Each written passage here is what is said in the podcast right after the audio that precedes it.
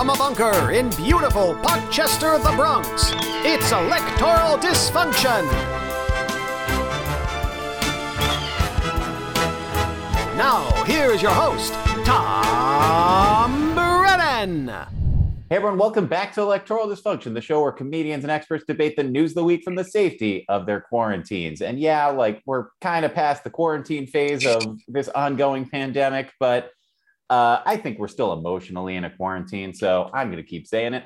Uh, and uh, usually here at the top of the show, we'll have a special guest like uh, Newsboy Phil or like, you know, a werewolf or something really serious like that. But there's too much news, too much is going on, too much is happening in the world for us to waste any time with bits or tangents or characters or any of that stuff. We have to get to it and get to it right now and get to it. We will, as of right now, starting right now, getting to it. Uh, so without further ado, uh, please join me in welcoming this week's panel. First up, very excited to have this gentleman with us. He is a Missouri based assistant professor of media studies uh, coming to us from the Midwest, Dorian Davis. Dorian, how are you?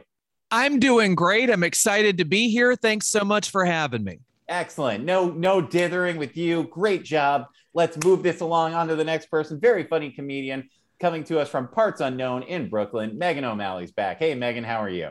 Hey, Tom. Thanks for having me. Excellent. Man, I love this. We're just moving along, getting right down to business. Uh, a political strategist and gun violence prevention advocate, Alexis Comfers back. Hey, Alexis, how are you? Doing great, Tom. I'm excited for all this news. Excellent. Always on message. And of course, from Bloomberg Opinion, uh, he is the apotheosis of cool in some circles. Robert George. Um, good, good, good, good afternoon here, Tom. I'm very glad to be here. Uh, thank you for having me. It's wonderful. What a fantastic group we're having here. I'm glad to see that the show is going on really, really quickly. Nice and job. Uh, no dithering. Very good. Excellent work. We did it for once.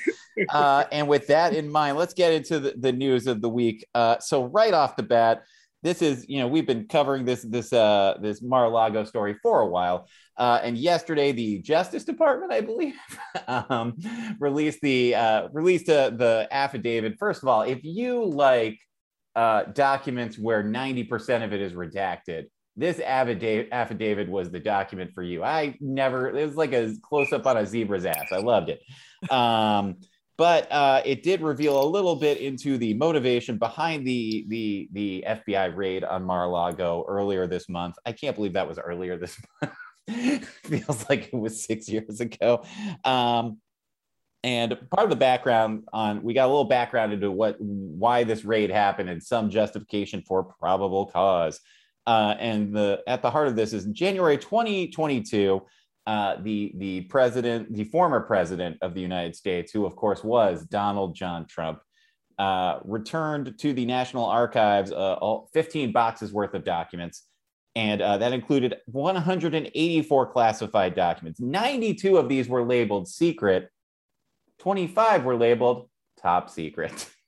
I'm curious, which makes me very curious about the difference between secret and top secret, but I'll save that for another time.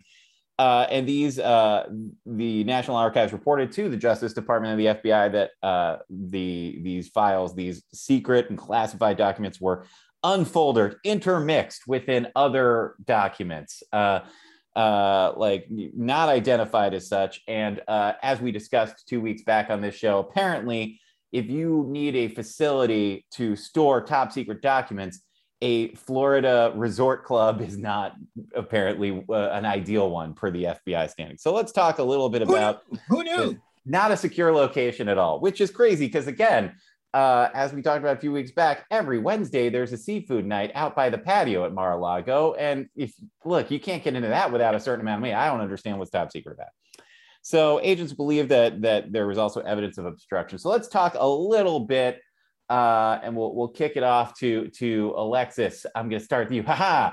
Uh, thoughts on on watching this all go down from Mar-a-Lago which by the way is i have to say like we dump on florida a lot but there's much nicer resorts in florida than mar-a-lago that place kind of ugly anyway alexis I mean, that's my understanding um yeah i mean i didn't find it shocking that a twice impeached president thought this was appropriate behavior um you know i, I think the the willfulness of people to hide this within a mediocre hotel establishment is, is what's very triggering to me. Um, yeah, not surprised by this at all. I think that it plays out in this great home run of a story that Donald Trump is trying to do of being the greatest showman in, in you know the history of the country.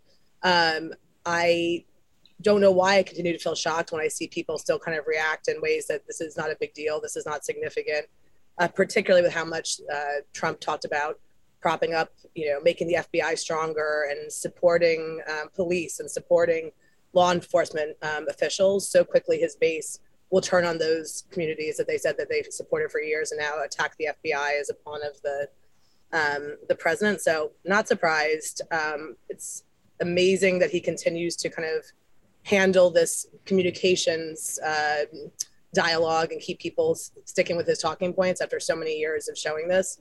And like, quite frankly, it's treasonous behavior. Um, and we're all so overwhelmed by the amount of work, work that he's put into destroying our country that I think it's words like traitor and treason don't get thrown around a ton, but this would have been 10 times any treasonous behavior that any president's ever done when you're planning to sell documents off to foreign governments or even just having them in the you know coat check room of your overpriced hotel to be fair, um, we don't I, know I, that. My question is I'm just going to quickly say, to be fair, we don't know that he was definitely planning to sell them, but you know, uh, he fits the description. I think is a fair way to describe Donald Trump. Well, and I also have to, I also have to ask. Uh, I, I agree with almost everything that Alexis said, but when she said, when she says, you know, uh, this is like 10 times the, the worst uh, uh, uh, of treasonous behavior of any other president.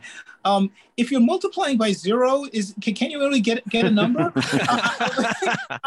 I mean, Richard Nixon. Richard Nixon was bad, but he was pretty much, you know, he yeah, was pretty fair, much a patriot. I, I don't think he he didn't sell the country out to like you know the Vietnamese or anything like that. so I mean, going to be comfortable saying that Andrew Johnson was at a two on treasonous behavior. Oh, yeah, uh, okay, yeah, fair point. The war was point. over, so that's your and and anyway. and uh, Will, and uh, what's Woodrow Wilson had some, you know, you know, you know, giving giving the um you know, letting the letting the Klan come into the White House is uh, a little bit uh, sketchy. So you get, you got a point there. So maybe it is ten times as much. And so. of course, famously, uh, James Buchanan was a Russian citizen. Anyway, um, let's move. I just, I so it is not. I think an important context to put here. It's not unusual that when a president leaves the White House, they bring a whole bunch of documents with them and then comb through it and over the course of that year go oh these are these should not be with me it'll go back uh, the unusual part is that so many of what was found and sent back were like really sensitive information, including identities of spies, identities of like seek, you know, like secret, uh, a, lot of stuff that put it this way, like most of us wouldn't bring home from the office. Yeah, I want to be, I want to, Tom, I want to be cl- clear here. Um, I don't think it's necessarily, um, I don't think it's necessarily identities of spies, but basically the information that um, we have spies in uh, X country, or right. they may be stationed over uh, uh, in in in Y region and things like that, and yeah. some uh, uh, where that is and where certain intelligence is coming um, is coming from. Which, however, if you are a very uh, smart um, enemy or opponent of the United States, um, it would be it would give you um, certain d- distinct clues as to where uh, some of our spies might be. So I just want to make yeah, that. That's that's fair. Yeah, it's, it's it's a document that says, "Hey, there's definitely a spy in this town in Russia. Here's the names of all 600 people who it's not."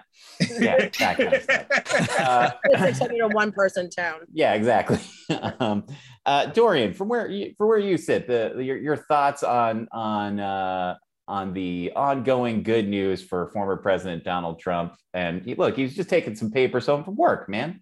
Yeah, I agree with Alexis that he's a traitor for at least the reason that he tried to overthrow the duly elected government. Now, on this Mar a Lago thing, I'm open to the possibility that it's gross negligence, that it's not a nefarious plot to sell our secrets to a foreign government. But from what I understand of the law, gross negligence would also be a crime.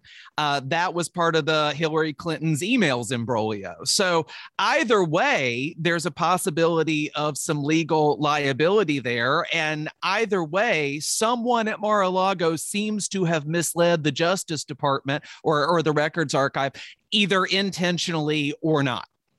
Yeah, no, definitely. He, to be fair to the pres- former president, he also fits the description of someone who would commit gross negligence. It is completely. he does. It is one hundred percent believable that like he used that spy info as a bookmark and put that book into well, the we, boxes we, we and brought actually him home. learned we actually learned from um, uh, one of the things we did learn from the affidavit that wasn't you know blocked out um, was that um, uh, he's one of those guys that you know uh, sketches notes in the margins, and so you've got these um, you've got these sensitive you've got these sensitive documents and he's scribbling he's scribbling the margins on oh i don't know uh, but maybe may, maybe the honeydew list that uh, melania gave him or something. I mean it, it's it's clear he doesn't have exactly respect for um, uh, sensitive um, se- sensitive material Just nothing but drawings of penises next to the name Mitch McConnell every time. well, you know those. You, you- you know that nice little drawing he did on the map when he, when he, when the hurricane was coming. oh yeah, when he added the Stretch it- wave. Yeah. stre- stretch it into uh, stretch stretch it into uh, Alabama or something.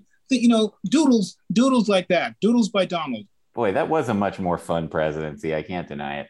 Uh, Megan O'Malley, uh, your thoughts on on Mar-a-Lago, uh, the the White House by the Sea? I mean, it's not surprising. None of this is surprising that he would do it. But uh, in defense of the gross negligence, they've been trying to get these documents back for over a year. So at this point, you can't say that it's gross negligence. He was he was stalling. He was stalling time, and um, yeah, like now what's going to happen? You know, it's I, I can't make a poster and go protest right now. you know, I'm I've done this way too many times. Um, so I, I just want to see action. Yeah, no, it's and that's again getting back to like what this could be. It could as uh, you know feasibly again uh more than plausible that the pre- former president didn't return these. He was stalling for time and perhaps stalling for time for something again unrelated to selling our secrets out to russia. It could be like oh man that's the document where i admitted all of my crimes uh, my crime journal. But again it's just never good when your former president when like everyone's like oh he could be uh you know compromised foreign asset and everyone's like yeah that's possible like we're like it's completely plausible it's never a good thing never a good thing Well, Uh, I think with the rise in extremism, extremism as like the Republicans are going further and further to the right, um, I think there has to be some process to to Megan's point coming out of this too. Like, what are the next steps? So, like, yes, I want to know the next steps for Donald Trump, but I also want to know the next steps for like protecting our democracy moving forward. Like, let's say we have another megalomaniac in the White House. Like, how are we protecting some of these processes? Like in the Trump administration, we saw him putting countless family members into positions of power positions having his foreign assets and business still afloat, even though it's a conflict of interest. I mean, Tom, like you work for a city government, I worked for a government, things like that. When you leave any job, your emails are property of the job, your files are property of the job. I can't carry things from nonprofits I've worked out of government. So the fact that a president who just kind of didn't agree with the system was able to just flout all these rules that had been kind of like a human handshake over time that people would, uh, and I'm sure signing legal documentation too, like a, you know, NDA and things like that. And so the fact that they were able to flout this, and it's kind of like we've had to rely on slow legal practices to get this moving, it's deeply concerning. And the fact that it took a year to get these documents back is also deeply concerning. Is that our best levers that we have? Um, God forbid something had happened with this and people's lives were compromised. So I, I want to see what's going to happen to Donald Trump, but I also want to see what's going to happen for the future so that if we have another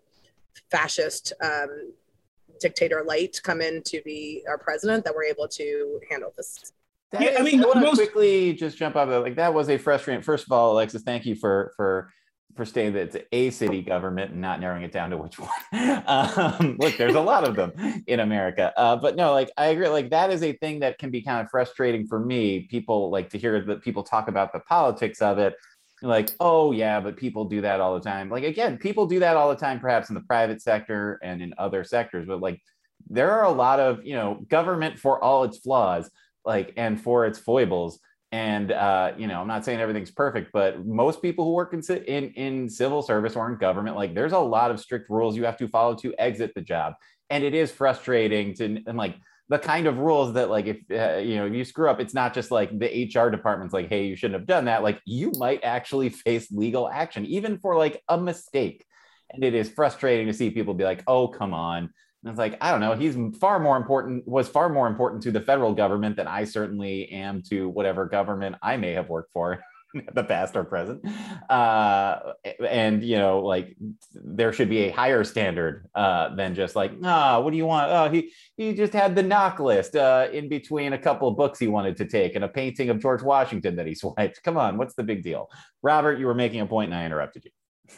Um, yes, you were making. Yes, I yes I was making. Uh, I was making. Yeah, no. The, the point I was going to make was uh, how um, you know uh, frustrating uh, it is uh, to hear uh, the former president's defenders, you know, talk about you know you know being like the dutiful lapdogs that they are um, picking up his talk about, you know, this unprecedented nature of the FBI raiding a former pres- uh, uh, a former president's um, residence when um, it, it, was so clear that uh, the National Archives and then followed up by the Department of Justice bent over backwards in terms of their communication with him to explain that he had these materials that that were the property of the United States government and they, they were not um, that they were not his. I mean, uh, as Alexa said, you know, this converse, this conversation um, basically started back in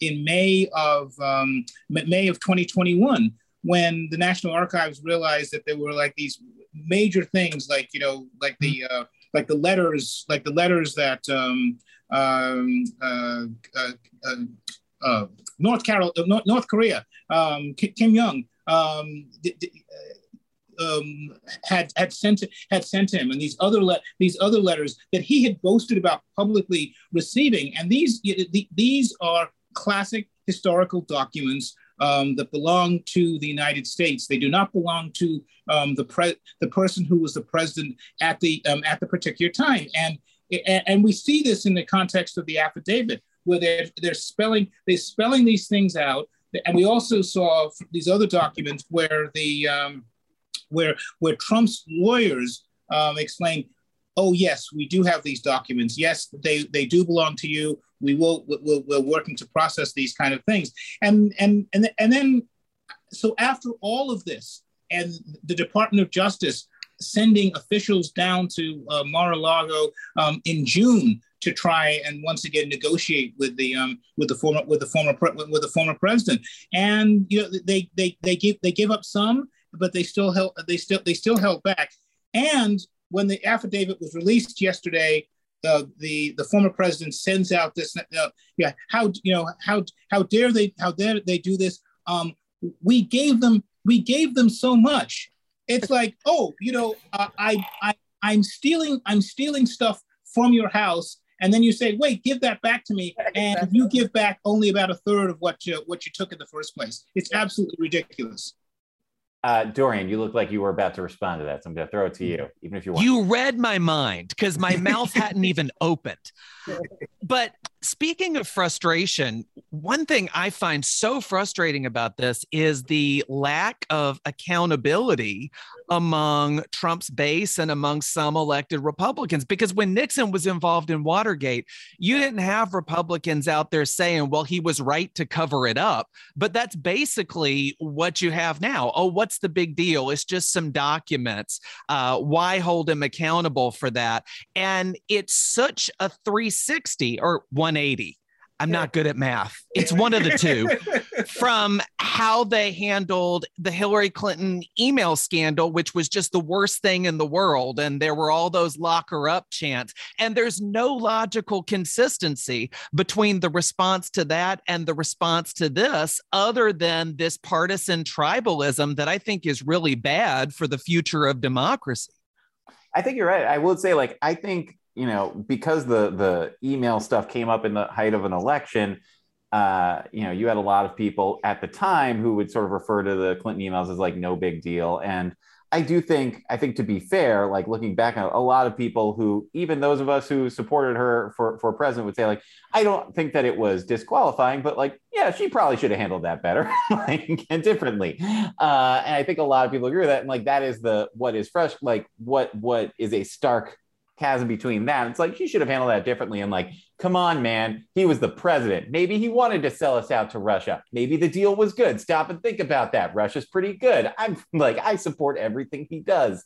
Is this pushback on it? And it is, it is, uh, it is a staggering thing. Yeah, exactly. To see the like like nah, what's the big deal all he did was have our secrets again next to uh like the two for one sunday buffet at uh at mar-a-lago uh i'm just kidding rich people don't have two for one buffets Yeah, there's, there's no Uh, discounts there. yeah. what, Uh, uh, they're, they're, go ahead, they're- they're- Yeah. they're called two for one. They're called two for one homes, Tom. You know, like right you know, yeah yeah good point good point Mehmet, like like like Mehmet Oz. He's got a two for one, two, two for one uh, homes. You know, one is United States, one is Turkey. You know that kind of thing. alexis go ahead Yeah, I, I was going to say this is a concerning trend we're seeing. Uh, to Dorian's point of this kind of like my team must win mentality. I really feel like I, I, I don't watch football personally, but like the mentality around like a Super Bowl, for example, where it's like my team must win, I will bleed for this team. It's it's really creeping into our politics in the sense of like there used to be the sense of like if you're an American, you support the American institutions, you su- you support not the institution, but you support the ideals of democracy and not the individual person who's president, but that they're a serv- a service, a public servant for all of us in this democracy. And now it's very much getting behind your team or your candidate. So in this case, this galvanizing cult of personality that Trump has had for all these years, like, well, my guy has to, you know, he, he is the leader of our party now, as opposed to being loyal to like the the patriotism of America, which you know I, I think everyone has their own journey with patriotism and how they feel, but it's very interesting that the Republican Party is often talked about how they're such patriots, how they're loyal to the flag, and all this type of behavior is rallying around someone who wasn't even even Republican until he ran for office years ago. Let's not forget that he was a bundler for Democratic candidates. So. And, and ran many failed businesses, et cetera.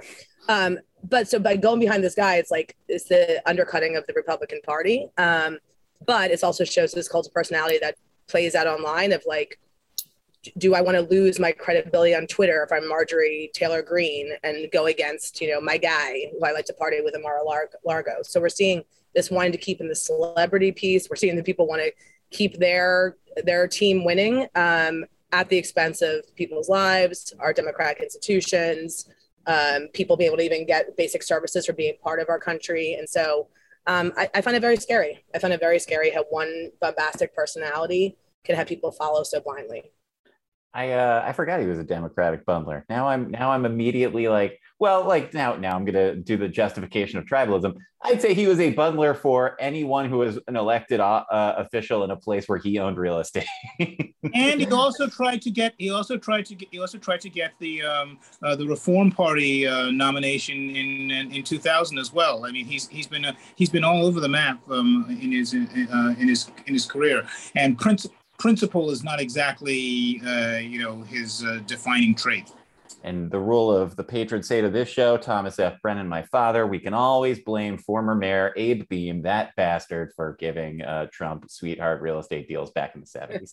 uh, before we go move on, I just want to, Megan, I'm curious your thoughts on this. Uh, and uh, for nothing uh, other than I want to say this this thought that occurred to me. I'm just curious what the difference between top secret and secret is.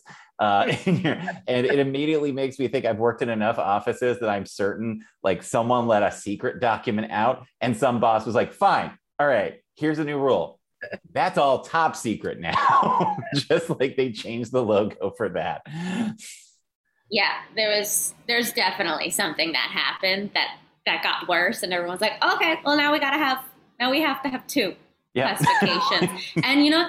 There's room for top top secret. You know, we can just keep adding more, which is kind of cool for us in evolution of being horrible people. Um, but Tom, I also want to note that, like, as much as I think that number 45 is a complete idiot, as much as I think that, he also is smart and he knows what he's doing. This is all strategic. A lot of the stuff, if like if you come from film and television background, you're a writer. This is all this is all writing. You're, you're just it's it's actually really messed up when you start looking at it, like looking back, and you're like, oh, there's an arc there. Oh man, he's real messed up. Now in this scenario, if we were watching the show, uh, they just came. The officials come to him and they say, hey, you can either turn yourself in or we're going to come and we're going to put you in the handcuffs. And he called their bluff. And they came in and they did what they got to do because he's not going to admit to anything. He's not going to hand anything over. And by this happening, he can help his fan base because again, like they, yeah, they look at him as like, oh man, like he's there for us. He's the leader. How can they take this person down? Um, there's no way he could have handed it over. He had yeah. to go this route because it's this is the worst show that we've all been a part of, and I just I wish it would end. Well, and of course, the always like the the you're absolutely right. He goes to his fans, they get excited, and then what do they do? They send money for the legal defense. They love it. They love yeah. it. All yeah. right, and with that in mind, legal, speaking of legal oh, prosecution, I just want to say Tish James is a freaking hero. How she's continued, like our attorney general, very yeah. proud of work, very proud of our attorney general, like holding holding feet to the fire um, on guns, on this with Trump, really really we'll see. hopefully hopefully uh, it will lead to some concrete uh, action. Really i just like i would completely trade off like i would be like cool he doesn't have to go to jail. It's like he doesn't have to do any time. And in turn he's just going to go to an island and be there and have no contact with the outside world again. He can even be rich on that island. He'll just never come back i take it. Uh, let's move on to the next big story of the week uh, student loans uh, huge, huge policy out of the White House from uh, current president of the United States, who of course is Joe Biden, uh, as of this recording. um, you know, like news changes real quick; they're old. Uh, uh, introduced a, a, new set of policies on student loan uh, forgiveness and changing policies of how we handle student loans. So the the top lines, of course, the the the sexiest news $10,000 in forgiveness for any borrower making less than 125,000 per year or any household making less than 250,000 per year, uh, which is a broad swath of students and kind of goes from, you know, and also is a uh, includes who I think would now be defined as middle class, particularly depending on the cost of living in that state uh, and uh, an additional 10,000 uh, forgiven for any Pell Grant recipients. Now, a little background: Pell Grant recipients are students usually from the lowest income households. They normally come from households. I believe they have to come from households making less than $30,000 a year. So that's 60% of student loan borrowers. Now, uh, the current student loan debt situation in the United States is uh, over a trillion dollars owed. Um, it is, I believe, as, as I, uh, uh, the the second highest, uh, I believe, behind mortgages in terms of uh, money people owe. So. I think that's fair to call that a crisis. and this new this new policy from the White House in addition to that, it also will end the pause on stu- on payments of student loans, which started under the Trump administration, will end January 1st. Uh, cap monthly payments at 5% of discretionary income. It's currently around 10%. And uh, if you make your fully you make your full monthly payment, the the goal is for the government to pay the interest on that.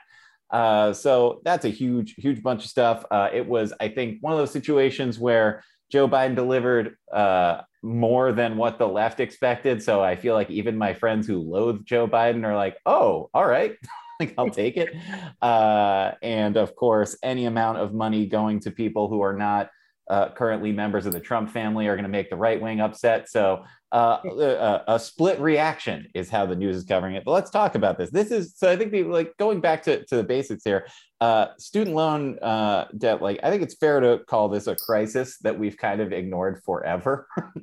uh, you know, I was talking with like, and even like within the last few years, I was talking with a family member of mine who like the most her uh, her interest rates ever got was 4.75 percent, which is pretty big uh, and you know she's working with younger people to whom it is nine percent, and it's just like you know, like how do you even get out of that? It's not going to happen. It's it's basically creating a you know the, we've been in a system where basically created a payment you'd have to make for the rest of your life.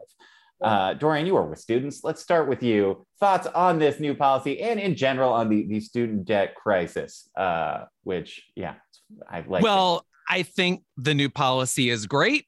I'd have preferred to go even bigger, cancel 50K, cancel all of it, eliminate interest forever on all the loans. I'd prefer universal free college. But this is far more than any other administration has ever done to make college more accessible um, to alleviate this debt crisis that that we have been developing for the past 20 years or so. So I I definitely applaud the administration for that. I I understand, or let me put it another way. I've heard all the arguments against loan forgiveness, and I don't find them very compelling the idea that it's not fair for some people to get their loans forgiven when other people have already paid that doesn't hold a lot of water. That's like saying it's not fair for people to get social security when people had to die in poverty before social security was implemented. Um, the argument that we are transferring the debt from people who went to college to people who didn't go to college is not really true either. I have student debt, but also I'm a taxpayer. So, to the extent that taxpayers are paying for it, I will be paying for some of my own cancellation. And here's the the really important thing. At one point in time, we decided as a society to provide free education, kindergarten through 12th grade, because that was what most people needed for social mobility.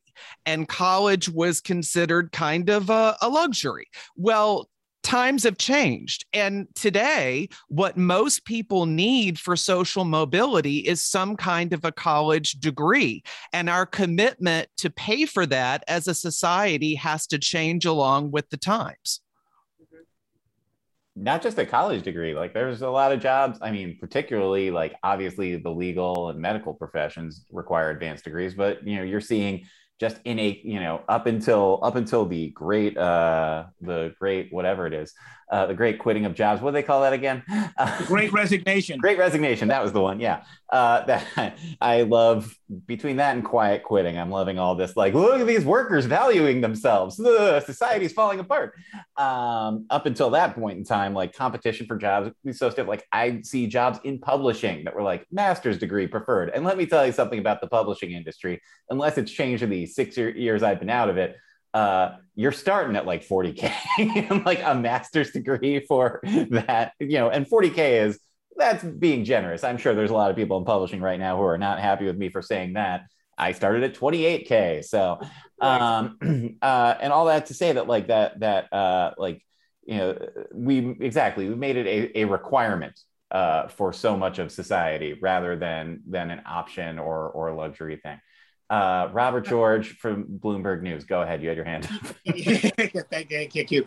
Um, I, I, am. Um, I, am somewhat in the middle um, on on this. Uh, I I, um, I am sensitive to the argument that despite what you just said, uh, in terms of that, that that actually a college degree has now become almost the equivalent of what uh, a high school uh, diploma was uh, decades ago in terms of being entry level.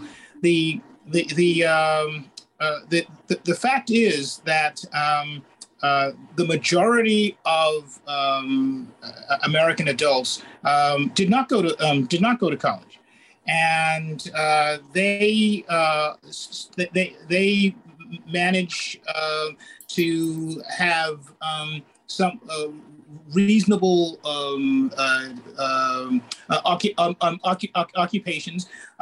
they are they, they manage to forge middle class a middle class life in terms of raising family and and so forth. And they're and then and they're not going to college.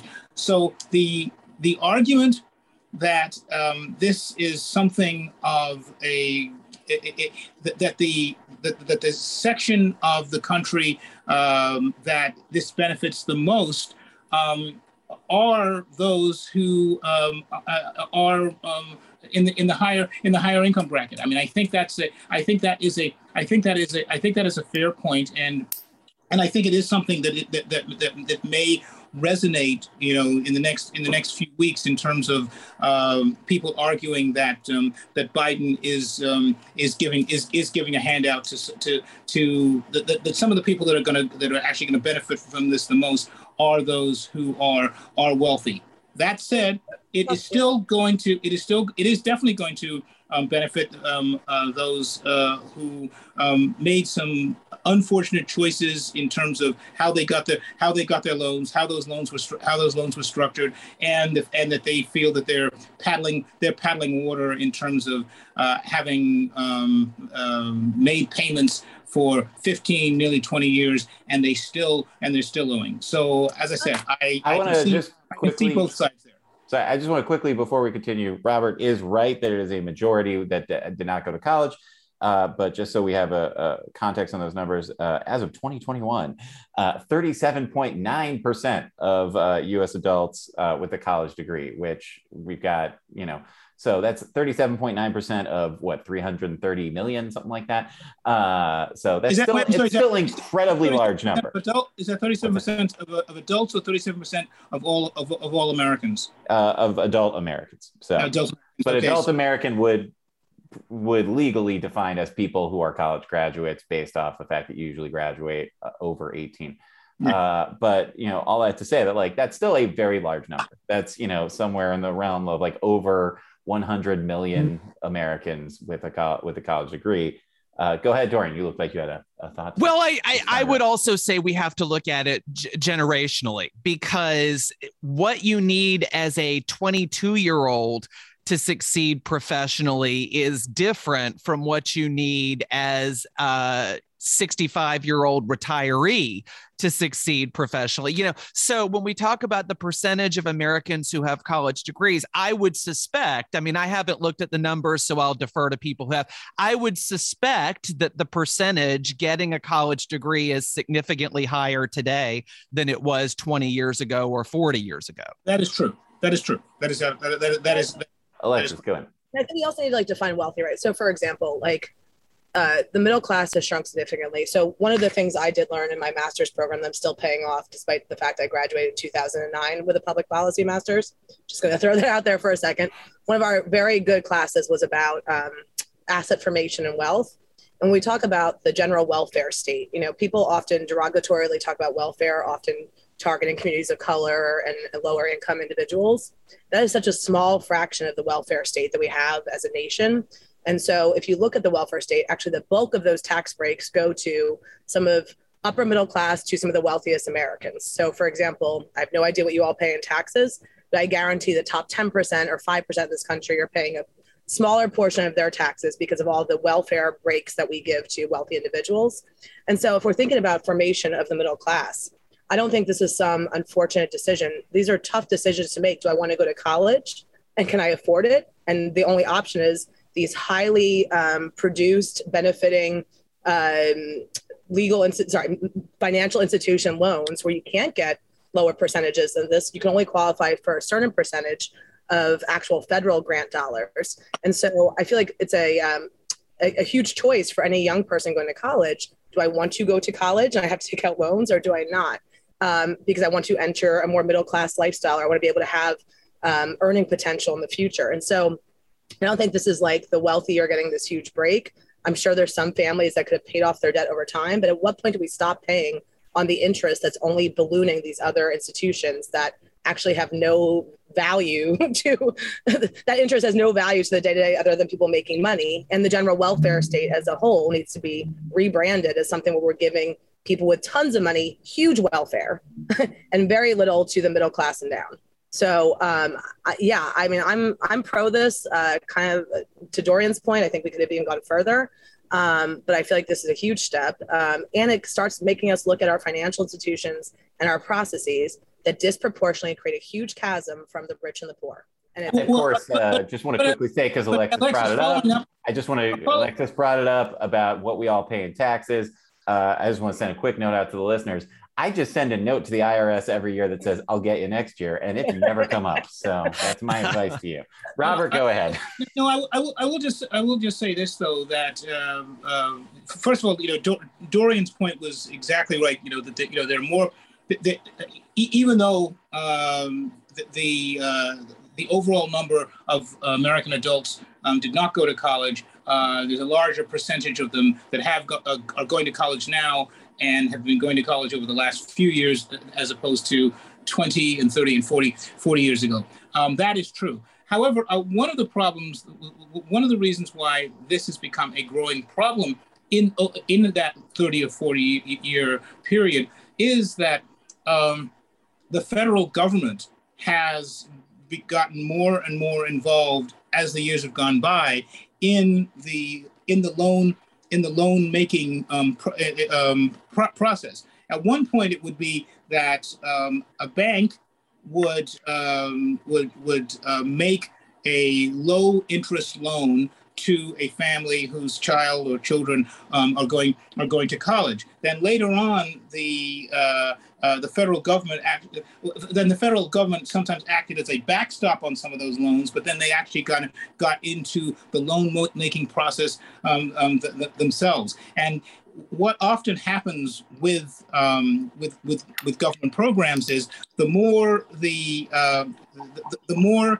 the federal government gets involved in the process, the more the the more expensive it gets. And oh, by the way, on the um, college side of it, once they realize, once the colleges realize that the federal government is invo- is is getting more and more involved in these, it becomes easier for them to increase increase tuition. So the um, the, the the actual the actual cost the actual costs increase as well. And oh, by the way, um, where is a lot of that extra money going to? Not necessarily to uh, professor salary, but to um, mid-level administrators. So there, ah. this this this becomes a this becomes something of a I, I want this becomes something of a multi-level scam between both the colleges and the and the federal government itself. And the, and actually, the middle I'm class just gonna in the middle.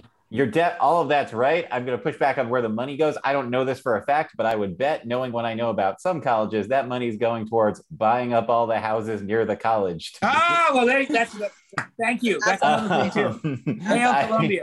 Hail I would bet that. Uh, Megan, your thoughts here uh, on on a good policy uh, emphasis on good. yeah, it's a good policy. It is. I agree with Dorian. We could have gone far, but you know what? This is a step in the right direction. And we all know you can't just fix things with one, like, swoop.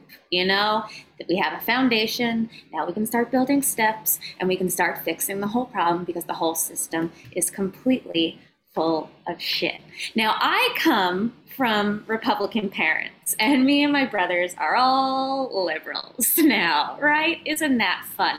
Now, I we are still waiting for my dad to just have this big coming out as a libertarian, um, but it hasn't happened yet. You know, he still identifies as a Republican. That's cute. now. I want the world to know.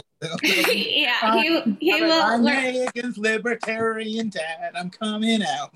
Love it. I love it. I want that recording. And when he does that, I would play that and balloons would just be popping out from where I put. It's amazing that the balloons are still intact. It was really, that's solid. That's solid craftsmanship. But, um, but to get back to, I guess what I was trying to say is that um, because my parents don't, they have a healthy mistrust of the government and always have so the deal in our household, and because I don't, I I'm I'm the person that doesn't have debt. I don't have any student loans. I've paid them off. The deal in our house was that we would go to community college for the first two years because it's a you're getting liberal college education those first two years. Stop letting everybody take your money. Cool. So they paid for those first two years. Then I went to city college right? So my loans at the end of this was $10,000. That's funny. That's the number right there. Now I've paid that off. I don't get anything, but I don't care because it's about caring about other people and putting putting like I, guys, I'm not going to get ahead by making a big fuss. Where what is there going to be a bag of money?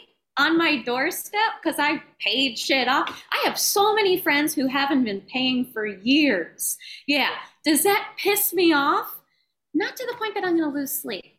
You know, we're all going to lose, we, are all in debt for something.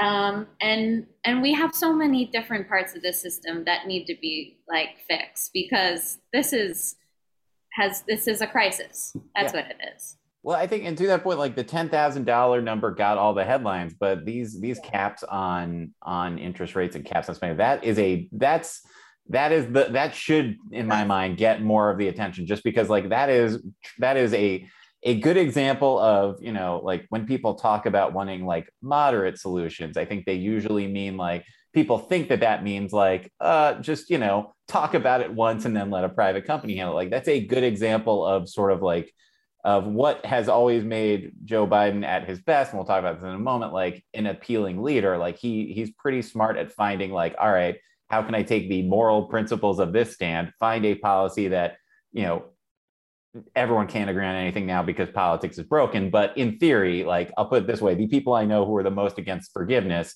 have also been like, but I like those caps on those things. Like that's a way to stop a future crisis and like get things under control over the the next few decades and put us in a place where, you know, maybe people today are still, you know, there might be people today who like 10,000 is helpful, but I'm still in debt for a while, but you know, this can hopefully like reduce the amount of time that that we're in that situation. Um, make a point about the greater whole. Like I, like I don't think I qualify for it. Um, and but it's about the greater whole, right? If we're like, are we trying to have a community where we care about others, and like we've gone so far from that. To Megan's point, she's still going to help because other people benefit, and we all kind of rise together. And I know that that sounds like really froofy, but like honestly, I prefer to live in community like that. Like that's one reason I've been in New York City for so many years. Because I feel like we have a sense of community. Um, and we just kind of in these very siloed positions where if it doesn't affect every single thing that matters to me, me, me, me, me, me, uh, that then it's not a good uh, a good policy. But it gets away from the fact that we have these communities we're built across the country, and that was the whole point of building this democratic experiment of the United States. And so, like, I think this is actually back on track with how we provide for our people. You know.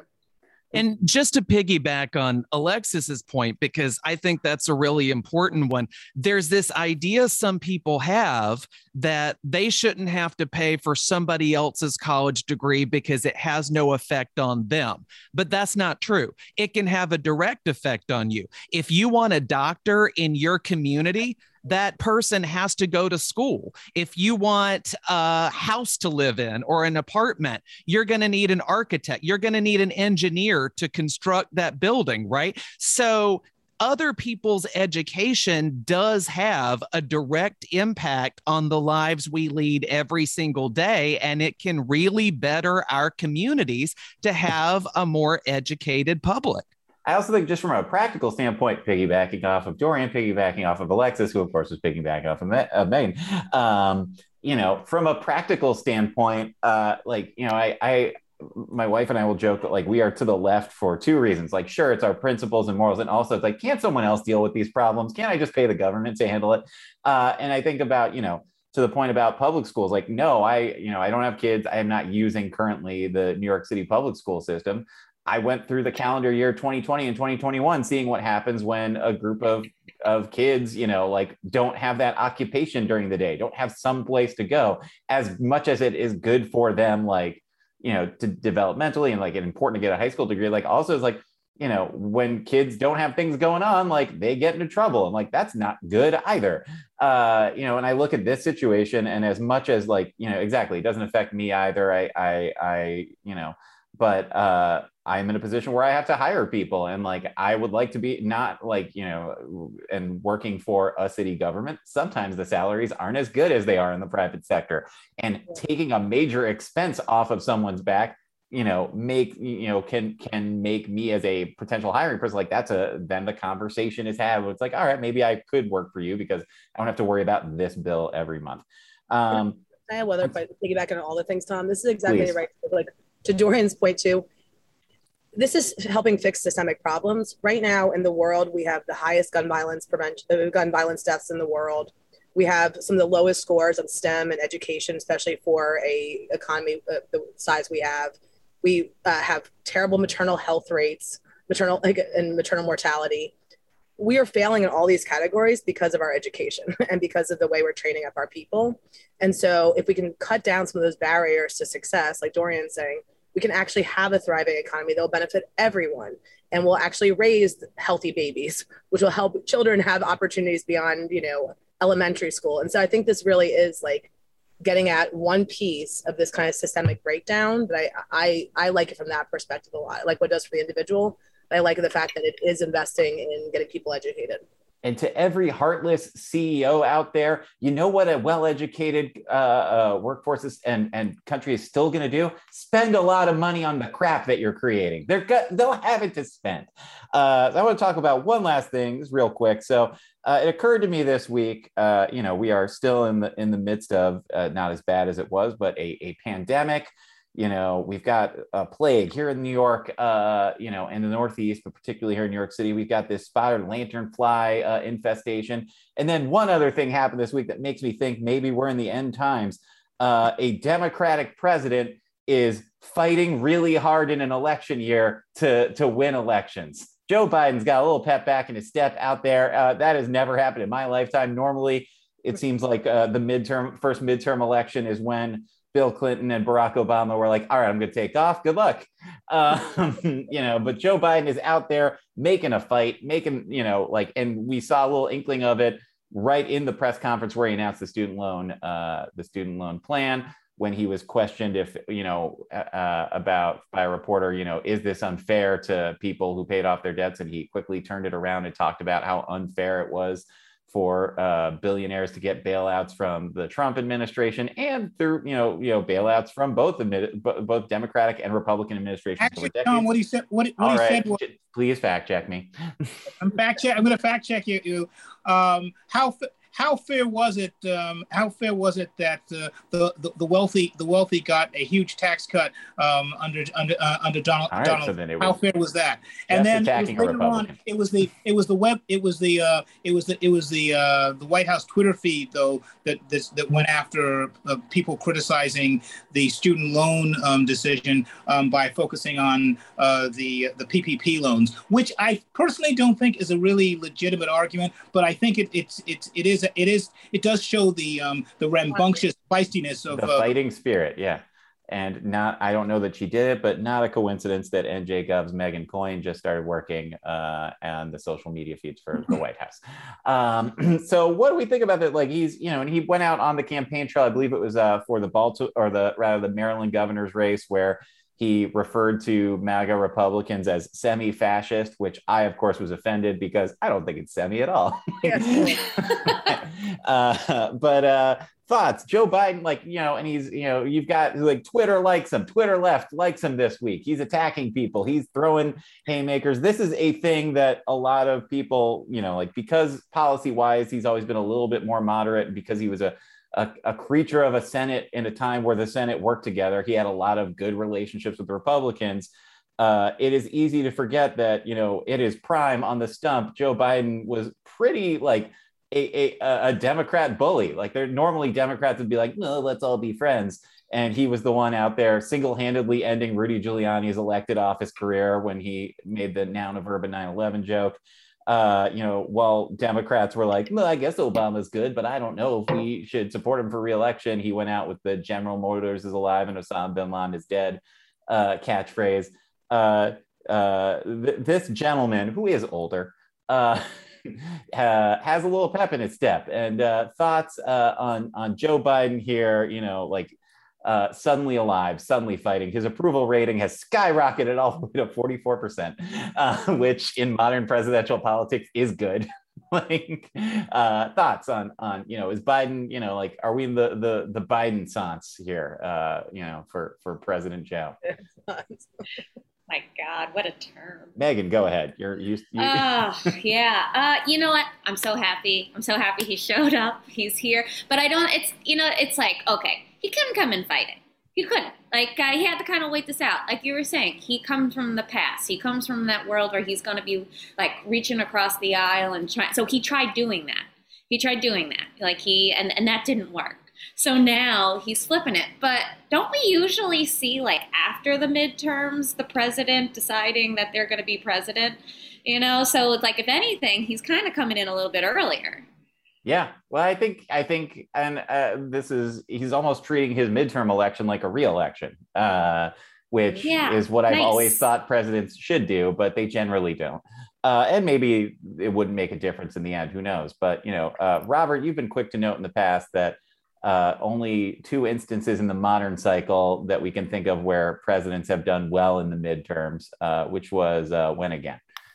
Um, that is that's correct. So um, um, uh, the the Democrats did pretty well in uh, in um, Bill Clinton's second midterm in uh, in 2000 excuse me in 1998, uh, uh, and that was because at the time the um, the, the Republicans were were, were, were doing were pushing impeachment, and the, the whole impeachment hearings had had, had been going on. Um, my, um, um, my my recently former boss at that time in 1998, Newt Gingrich was predicting that uh, the Republicans were going to um, pick up somewhere between, between another uh, 10 and 20 seats um, when they, they already held when they already held the House. When uh, when actually they held the House and the Senate, what actually ended up happening was that um, Democrats um, ended up gaining gaining gaining five seats, and it was uh, clearly a um, a rebuke to the Republicans on the uh, on the on the uh, on the impeachment front. Uh, on the other hand, Republicans still went ahead uh, post-election and impeached um, impeached um, um, Bill Clinton um, regardless. Uh, the other time was in in 2002, and th- th- then with um, uh, in the White House uh, is uh, George George W. Bush. The the, Demo- the, the the Democrats actually held the Senate. It was another 50 50. It was another 50 50 Senate. Um, actually, excuse me, it was a 51 49 um, Senate uh, with, the, with the Democrats holding it. Uh, Republicans uh, Republicans held uh, held the House, but Republicans ended up doing very, very well. Uh, because national security was the issue in the post in the post 9/11 uh, post 9/11 election. So those those are really the only two times that the party that has held the White House has actually gained seats um, in the um, in the in the midterms, and we're gonna we're gonna and when we say gain seats, we're talking specifically in the House. Yeah, well, and to that point, so the precedent uh, that is set, usually the president's party does pretty badly. I still think it is probably the Republicans' election to lose. But regardless, when the president's party has done well, it has been after some unprecedented events. And I would certainly say we are living after some unprecedented events. By the way, Robert, did you see that tweet uh, Callista Gingrich put out a few weeks ago when she was sick uh, of her loving husband Newt wearing a, a, doctor's jacket next to her and talking about what how what a good caretaker. It managed to both be adorable and upsetting all at once. Uh, take a look. I, it's, it's, weird. I will I will agree with it, and I'm not going to say anything more. Fair enough. Uh, Dorian, thoughts? Uh, you know, particularly from the Midwest, where where elections are, where presidential elections only matter in your part of the world. They don't matter out here on uh, fighting Joe Biden. Yeah. Well, I've been skeptical of the low poll numbers for a while. I I think there's an issue with how those questions are asked. You know, you you call me 3 weeks ago and say, "What do you think of Joe Biden's job performance?" Well, I don't love it. I think he could be doing a better job in a variety of ways, but that doesn't mean I'm going to throw democracy out the window and vote for a fascist in the next election instead, right? So, I think those have been a little misleading and uh, we're seeing them come back up, obviously, as a result of loan forgiveness. But I'm not as worried about Biden or about the Democrats in the midterms as, as some other people are. It is great to see a president show some passion for something that they believe in. And I think there is this tendency among Washington consultants and White House officials to be very cautious, and that is understandable, and calculate the movements and the statements of a president to avoid offending large numbers of people, not in the Trump administration, but before that. But I think that can be wrong because people like to see some fight. People respond to some fight. And I think that's what we're seeing people responding to positively right now. Yeah.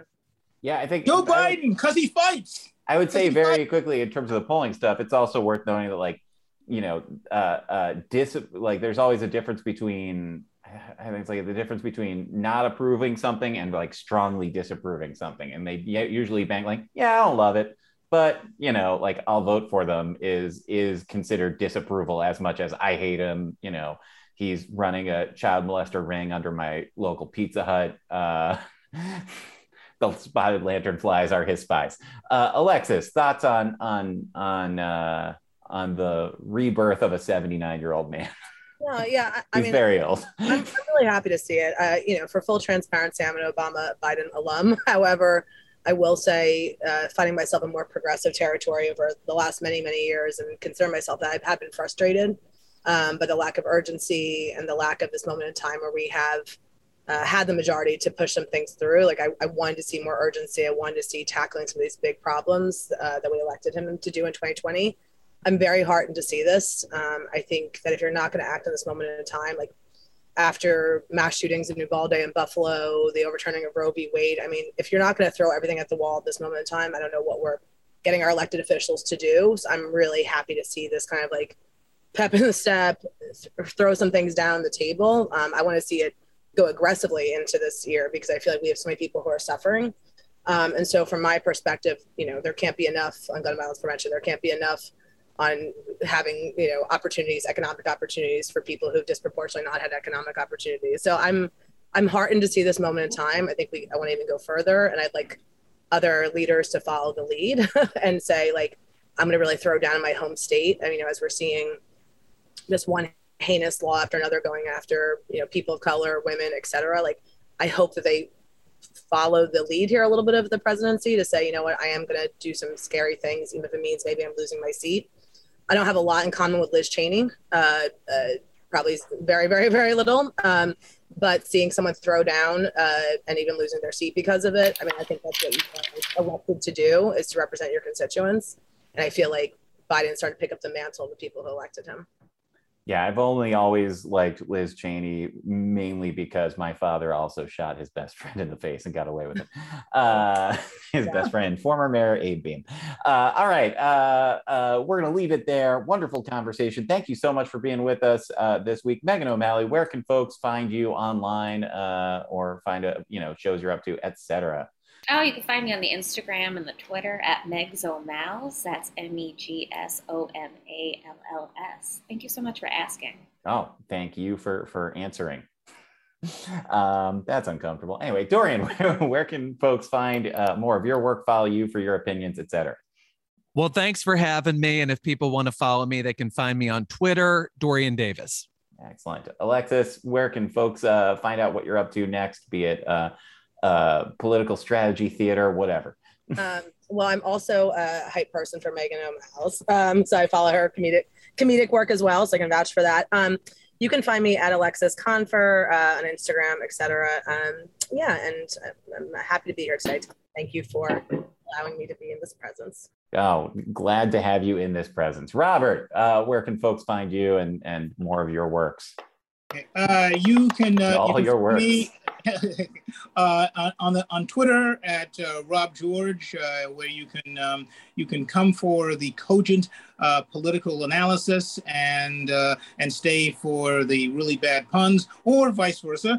Uh, you can also find me on the Instagrams at Rob George twenty nine, where you may find also find where I'm doing um, stand up um, here and there as well. So that's that's it for me. Thank you very much, Robert. Thank you again, panel. Uh, and uh, I'm Tom Brennan. You can find me on Twitter at Brennanator, on Instagram at Brennanatorgram. Uh, thanks to my buddy Ned Thorne for helping me put these together every week. And thank you to Joanne Harris for doing our show theme music. We will be back in two weeks. And at that point, I may have a sign off line. Bye.